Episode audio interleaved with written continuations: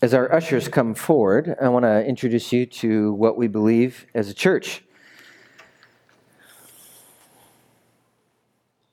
So there's three things um, that we believe that Paul mentioned. Number one, there's hope beyond our brokenness. So right now, right where you are, you are welcome here. You are loved. This is home for you. And this church isn't a perfect place. We all messed that up when we walked in the door. Amen. And the beauty of, of, of church is that we're not left that way. That when Jesus meets us, he embraces us just as we are. And then he also says, I have restoration and healing and life for you. So, second thing we believe is that we believe to, to trust our risen Savior. And that word faith or believe can also be translated as trust. That's a relationship word.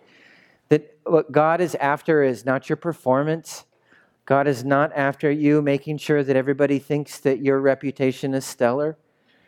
God does not need you to manage your online profile. God, need, God wants you to understand that your connection, your relationship with Him is saying, God, you have done everything for me. And therefore, I trust that you know what you're talking about. That the things that you're telling me, that the places that you're leading me, I can actually follow. That I can lay down my self salvation projects and I can, can actually trust you and rest. That uh, I, I can see that the issue that I'm dealing with right now, it'll actually get better when I ask forgiveness, when I repent, when I followed your directions. And so life happens when we trust Jesus, and He's alive right here, right now. The third thing we believe is that we're called to bring restoration to our community. So, uh, next couple of weeks, you're going to hear about the Change for a Dollar story that John Holkman took a couple of weeks ago. We've been having some scheduling stuff, and so that, that his story is going to come, and it's awesome. It's amazing. And then next week, next week, we're going to take the Change for a Dollar offering, and Noreen and parents have prepped their kids and our children on Easter Sunday are going to take the change for a dollar offering, and they're going to come back two weeks from now and talk about the difference that they've made. See, right now, you have the ability to see the hurt and the sorrow and the loss and the weariness in your family, in your friends, in your neighbors, and you have something to give. And it's, it's more than a bucket of change, it's Jesus Himself. Amen? So that's what we believe. Each one of those beliefs have, beliefs have choices. So we read this every week, and, and let's read it again this week. A disciple is one who walks intentionally with God, choosing to be changed by Jesus, choosing to seek Jesus first, and choosing to join Jesus in his resurrection work. So let's pray. Heavenly Father, we choose today to say yes to you. Right now, Holy Spirit, that you would speak to us in power. We choose to have this time be your time, God. We give you permission to deliver us and free us from lies, from um, our weariness, from all of our efforts, God. We lay it down at your feet. Father, protect us. Heavenly Father, protect us we bind up everything opposed to Christ that would be seeking to distract us during this time.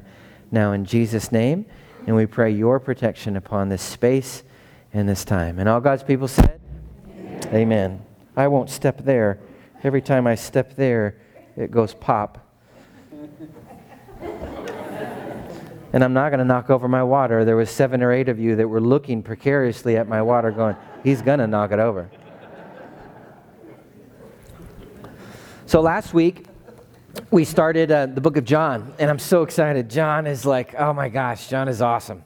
And so last week, we started the book of John, and we read the first 12 verses together. And I want us to read the first five again because the, the heart of our sermon was in those first five verses. So let's read this together. In the beginning was the Word, and the Word was with God, and the Word was God and he was with God in the beginning. So remember that word, uh, the Greek word for word is logos, and that's where we get the word logistics, logistics, right? Where logistics is the idea that I'm going to use my intelligence and my spoken word to bring chaos back into order. That's what logistics is. And that's what Jesus, the Logos, the Word, has done in all of creation and in your life. Let's keep on reading. Through him, all things were made. Without him, nothing was made that has been made. You are God's creation, He's made you. And Jesus well, John, John, who wrote this, had this name that he would refer to himself to help you understand that name. And that name is this Greek word agape, and it means this beloved. You are God's beloved child.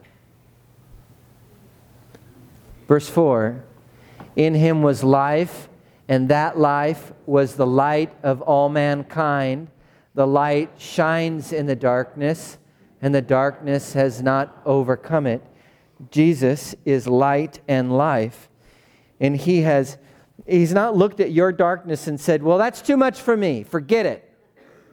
He's not looked at your darkness and said, "Would you please get it all together?" He's looked at your darkness and he's entered into it. He's seen the hell that you're living in that you've lived in, and he said, That doesn't scare me. I'm willing to enter into that dark place and banish the darkness as I shine my light in and give you life. And even when that's overwhelming, even when you say, God, turn off the light, stop it, don't shine in that wounded, broken place, He'll send a friend like John the Baptist He'll send a witness, someone who's been delivered from their own hell. And that friend will come to you and say, Listen, sweetheart, life can only be found in one place. Can I introduce you to him? That was last week. So today, one week before Easter, we remember what Jesus has done for us on the cross to make us beloved daughters and worthy sons. And so, to experience the joy of Easter, we first pass through the cross. And to fully understand what Jesus has done for you, John wants you to fully understand who Jesus is. So, we're going to pick up right where we left off last week, starting in verse 14. Would you, would you read with me? The Word became flesh and is dwelling among us. And we have seen his glory, the glory of the one and only Son who came from the Father, full of grace and truth.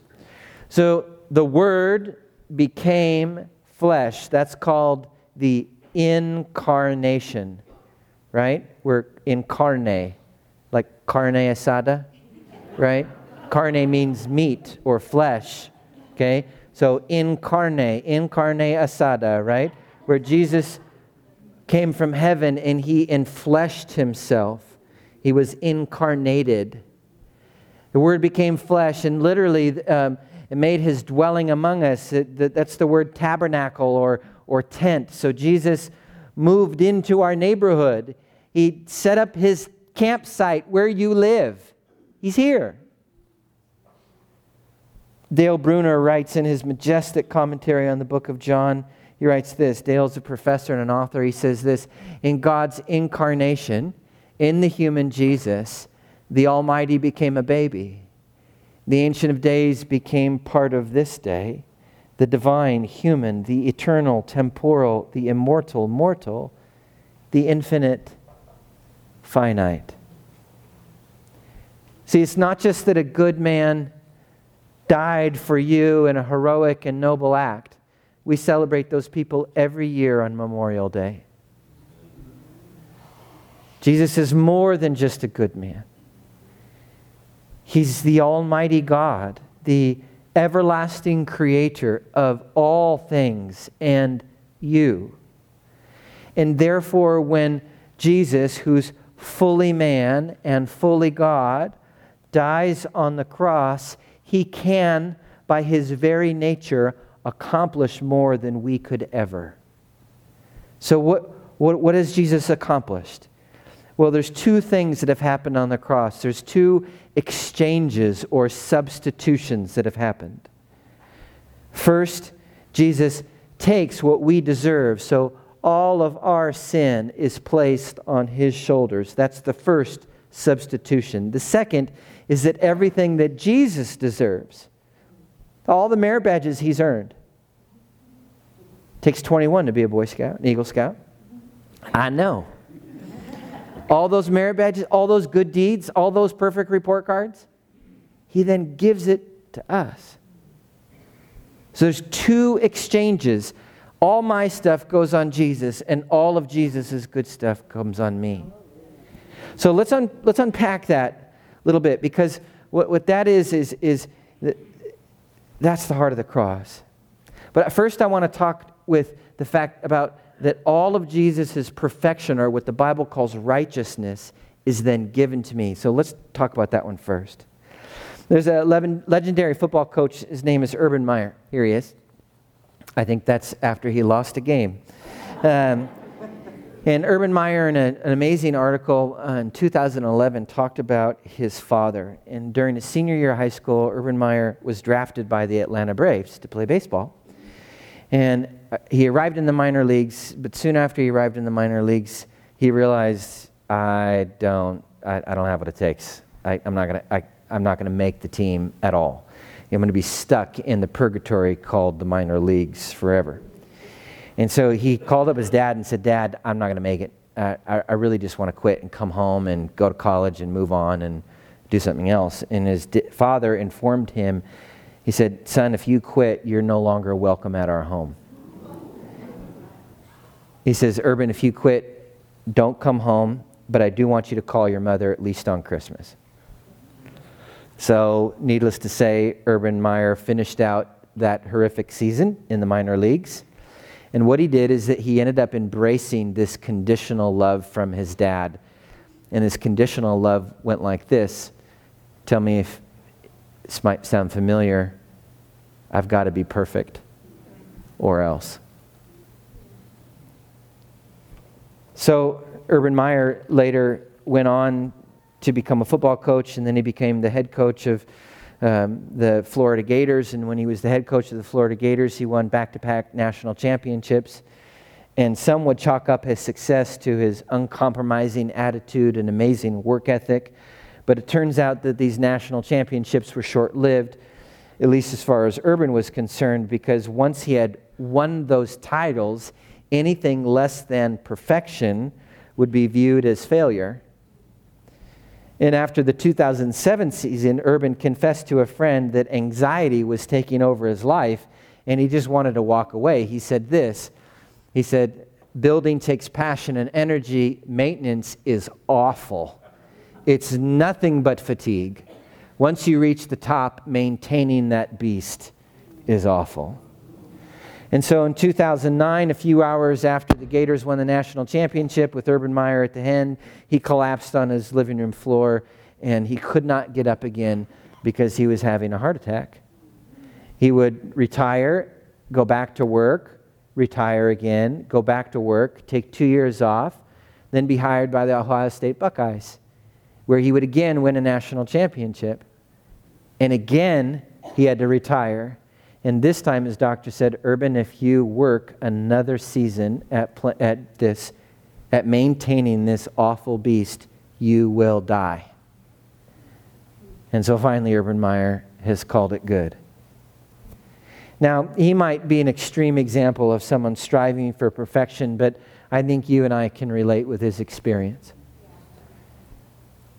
I can especially relate with his experience growing up in the church.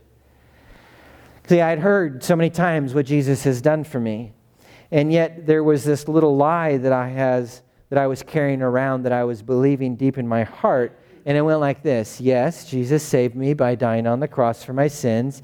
Yes, Jesus has made me perfect. And so here I was, like $5 billion in debt, never going to be able to pay it off. And what Jesus did is he forgave all my debt. And then so, so now I'm not in debt. But you know what that means?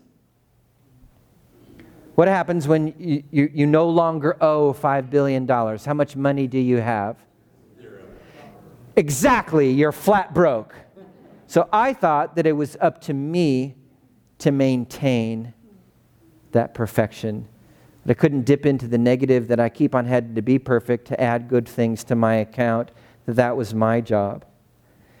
And so to maintain that beast of perfection, it was absolutely awful. Can you relate with me? I remember younger, I was reading, I was in high school, and I was reading Rome, the book of Romans, and I, I came across this verse, Romans 5 8, and I just absolutely detested this verse. It goes like this Read this with me. But God put his love on the line for us by offering his son in sacrificial death while we were of no use whatever to him. What? That is the worst news possible. I want to be of use. I'm a good boy. I want to have something to offer in my life. I want to be productive. And so, Luther, when he translated, Martin Luther in the 1500s, when he translated the, the Bible from Latin into his common tongue, German, he defined sin as this as navel gazing. And that's what I was doing, right? Am I okay? Am I enough? Have I done enough? Uh, author Tullian Tchividjian writes this. He says, When we spend more time thinking about ourselves and how we're doing than we do about Jesus and what he's done, we shrink ourselves. Any gardener will tell you no seed can grow if it's constantly being dug up to check on its progress.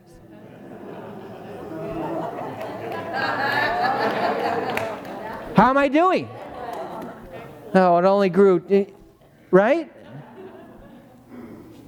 Look, on the cross, it is finished. Jesus grants to you his perfection. That is a gift that you receive when you say yes to and trust Jesus. All your work to make it happen, it's already accomplished. All your work to be enough, Jesus is enough for you. Jesus extinguishes the burden for you to have to maintain that awful beast called perfection so that you can finally rest. And then, so when you do great things, or when you are productive, or when you are obedient, you know what that is? It's like icing on the cake. Like the trophy's already won, so now you just get to enjoy the game. It's, what's the analogy? It's, it's that you're fully and completely at rest, and therefore everything that I do is now from a place of joy rather than a place of striving. Does that make sense? The gospel is not opposed to your effort, it's opposed to your earning. Because Jesus has earned it all. So that's why John, when he writes this, Jesus coming into the flesh, that he is the glory of God, that he's full of grace and truth. That very next verse, John tells us about the biggest celebrity during Jesus' time, the guy that everyone thought was the best and most successful pastor and preacher of the day. Do you remember what his name was? Right? Big Bad John the Baptist. He had his tour bus pulled by 24 donkeys. Right? Remember this? John, he had like uh, he was the most successful pastor and preacher of his day. And what does John the Baptist say? He says, "Look at all my baptisms. Look at all the lives I've changed. Look at how obedient I am. I'm a vegan. I only eat locusts and honey. I only wear camel hair clothes. Look at how devoted I am. Look at the difference that I've made. I'm changing the world." That's what that was his message, wasn't it? No. No. What was his message? John the Baptist looks at Jesus, and John goes like this Oh my gosh. I'm technically older than Jesus. I've baptized more people than Jesus. I started this ministry that Jesus will inherit. I should get all of the glory. I'm his elder. I've come before him. But Jesus, he's surpassed me. He's greater than me. Why? Because he's not just a man, he's God. He's come way, way, way before me. So John writes this. He said, John, John the Baptist testified concerning him. He says, Jesus is the one I spoke about when I said, He who comes after me, so chronologically, has surpassed me. He's greater than me because he was before me. And what John the Baptist is saying is this look, now that I see who Jesus is, now that I see what he's done for me, I don't point to myself anymore, I point to him. I was talking with a friend this week, and he was describing his career in sales during a time when he was completely ignoring Jesus. And my friend was on fire like making like way more than six figures. Like it, he was just absolutely doing incredible private jets, big celebrities, multi-million deal, dollar deals all the time. This is when he's 19, 20, 21, 22, 23. You give a 19-year-old that much money and like it's just disaster waiting to happen, right? But he was actually great with it. He did, I mean, he was just wildly successful in all of these different arenas. But at the exact same time, he knew, you know what? I'm ignoring God. And he, he knew what he was doing. And so this ache started to form within him. This pain started to form within him. And my friend described it like this in a moment of pain and helplessness and desperation, he finally started talking to Jesus again. And in that one moment of prayer, he experienced more peace than all of the peace that lots of stuff provides. And in that moment of prayer, he experienced more comfort and more life than all of his comforts and trinkets could buy. So my friend kept on praying, and it changed his life forever. So I got to pray with him this week. I got to talk with him this week, and it was so incredible to hear his story. And he says, he told me this. He says, You know what, Andy? I have more money than Jesus. it's true. You, you have more money than Jesus. Right? You have more clothes than Jesus. He, he, he says, I've owned more businesses than Jesus. I've flown on more jets than Jesus. But nothing compares to Jesus. He's so much greater than anything I've become or obtained. And I finally get it now. And the life that Jesus offers me means that I'll give anything up to have him in my life. Jesus is my life. I can't go back to a different way of living. My friend, that's he's like John the Baptist, where he points to Jesus and he says, This is my life. Jesus is my life. See, on the cross, what we realize is that all of my energy to try and be perfect like Urban Meyer, all of the trying, the great things that I want to achieve in my life, like my friend, that, that those will become empty and hollow. But on the cross, Jesus has given us his perfection and his success so that our hearts might be fulfilled. So let's keep on reading. Now, John is going to point to that second exchange where all of my sin goes on Jesus' shoulders. Let's read together. Out of his fullness, we've all received grace in place of grace already given. In the Greek, that's literally grace and grace and more grace and grace. It's like, you know, you know when you go to the deli and you say, Could I just have a little bit more meat, please? You ever done that to the deli guy? You've not done that to the deli guy? That's my favorite thing to do to the deli guy. You say, Can I have just a little bit more meat? This is sign language. This is baby sign language for more. Can I have some more? Can I have some more? More, please?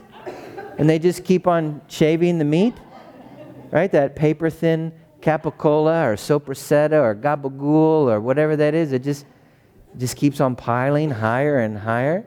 Grace upon grace upon grace upon grace upon grace.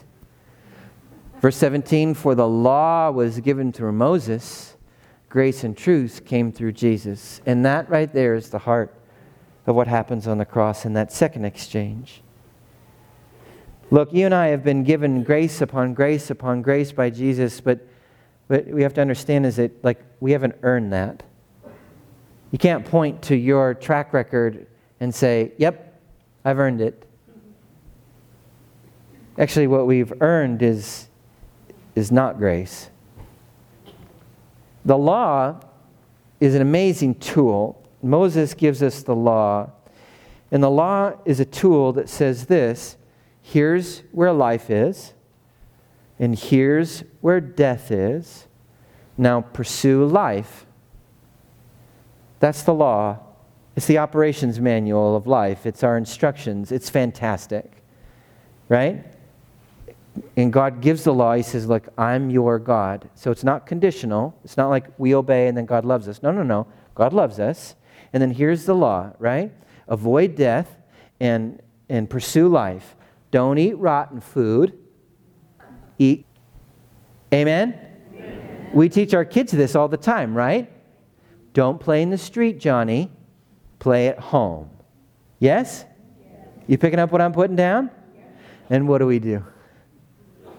No, we, we don't obey at all. We just immediately dive headlong into death, right? We're like, okay, I got it, I got it. It's like when we're driving the car for the first time. My dad taught me how to drive when I was five years old. Not a good idea. This is a 1974 station wagon, you know, the ones that were like 36 feet long, and they had the wood paneling on the side and the roof rack and no seat belts, right? And this massive V8 engine. And so I'm on his lap, and he's and the steering wheel is like this big, right? And it's made out of wood with all the little, you know, the little molded handhelds, and it's like this thin, the steering wheel. And so I'm driving this car with no, with, and he's like, okay, go ahead, honey. And, and I immediately start steering the car towards the house. And he's like, let's just steer it back over. And I'm like, nope, we're to go home. And, and so, I mean, he slams on the brakes, and I, I'm like within a foot of plowing the 1974 station wagon through the living room. Um, and that's exactly what I do with my life. I say, God, I got it from here. Yep, I know what the instructions are. I got it. And so then I little pilot my little ship right onto the shore. and I crash it onto the rocks. And I pursue, just like you, my fear and my vanity and my futility and my pride and my shame. I, I use all of these tools. I know they lead to death, but that's what I do. Uh, I'm like Barney Fife. There's a compulsion within me to do that. If you understand that reference, you're, you're no longer young.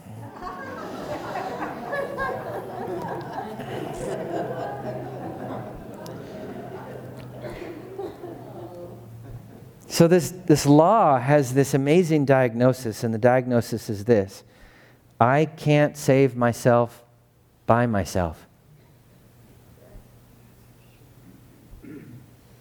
Say that with me. I can't save myself by myself. So I used to beat myself up for not being perf- perfect. I would start prayers like this God, I'm sorry. But I don't have to do that anymore. I used to try desperately to give the impression that I had it all together, that I didn't need help. Ask April how obnoxious that was to live with. But I don't have to do that anymore. I, I once used guilt and shame to motivate me, to, to the fuel, right? Like, you're like, you can't mess up. You got to be perfect. You got to keep it together. I used to try and use those as fuel to, to propel me forward, and I don't have to do that anymore. Because the cross of Christ says this I'm absolutely lost apart from God, and I'm far more broken than I want to admit. The cross of Christ is the public declaration that Andy Rock, a pastor and a child of God, is far more broken than he ever wants to admit. And at the exact same time, the cross of Christ is the unbelievable outpouring of grace which screams this that Andy Rock is far more loved than he could ever dare to hope. And that is what you are right now. That God loves you and He's poured out grace upon grace upon grace to you. And yes, apart from God, on your own, you have brokenness. And with God and His abundant grace, you have healing. See, here's what I'm learning about the cross it's, it's one way love. Grace is not the demand for my perfection. Grace is the gift of Jesus' perfection for me. Jesus says this before you woke up this morning, I've already done everything required for your acceptance and worthiness. You don't need to earn anything, I've earned it all for you. The law exposes the plain truth that I and you desperately need God to save us. And then grace delivers us. The law accuses, grace acquits. The law condemns the best of us, grace saves the worst of us. The law says that we're cursed, grace says we are blessed. The law diagnoses me as a slave to sin, grace transforms me into a worthy son, transforms you into a beloved daughter. The law can break my hard heart, but only grace can heal my hard heart. And so here at the cross, we see the undeniable grace of God. Here at the cross, we see that love has a name, and his name is Jesus. So John ends this amazing section with this verse, verse 18 God? No one's ever seen God, but the one and only Son who is himself God and is in closest relationship with the Father, has made him known.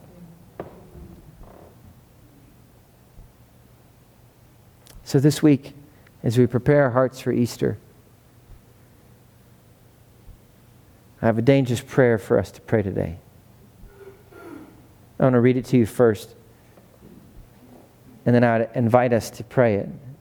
You've probably prayed this before. Maybe some of you, have, this will be the first time that you ever pray this prayer. It goes like this Lord Jesus, have mercy on me, a sinner. On my own, I am completely broken and unable to save myself. Under your perfect law, I deserve death, yet out of love for me, you gave your life for me. You have forgiven me, and I receive all that you have done on the cross for me. So I trust you, Jesus. I thank you, Jesus. You gave all of yourself for me, so now I give all of myself to you. Jesus, I'm yours. So, would you be willing to pray that prayer with me today? Yes. Lord Jesus, have mercy on me, a sinner. On my own, I am completely broken and unable to save myself.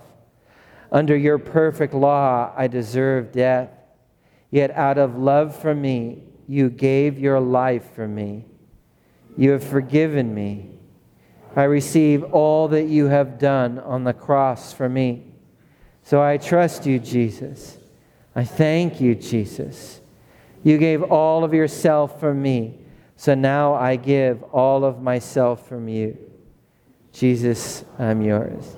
Heavenly Father, bless and seal that good work in our hearts today. Thank you, Jesus, for being willing to suffer so that we might have life. And God, I pray for each person's heart here this week that this Holy Week would be saturated by moments where they would catch a glimpse of you. They would see your affection and love. They would feel your presence and your nearness. I pray against all the enemy's plans to steal and rob the good words, the amazing experience that they've had this morning. I bless and seal everything that you've given them, Holy Spirit, in their hearts today. Jesus, we love you. Thank you. for the cross. And all God's people said, Amen. Would you stand for the benediction? If you've prayed that prayer for the first time today, I would love to be able to connect with you up front. I got resources to give you, I got gifts to give you, I got trusted people to connect with you. So please, I'd love to be able to talk with you. And I so look forward to celebrating Easter with you next weekend at either 9 or 11. Now receive the benediction. May the Lord bless you and keep you. May the Lord make his face to shine upon you and be gracious to you.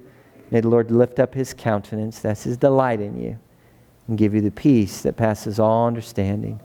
In the name of the Father, and the Son, and the Holy Spirit. And all God's people said, Amen.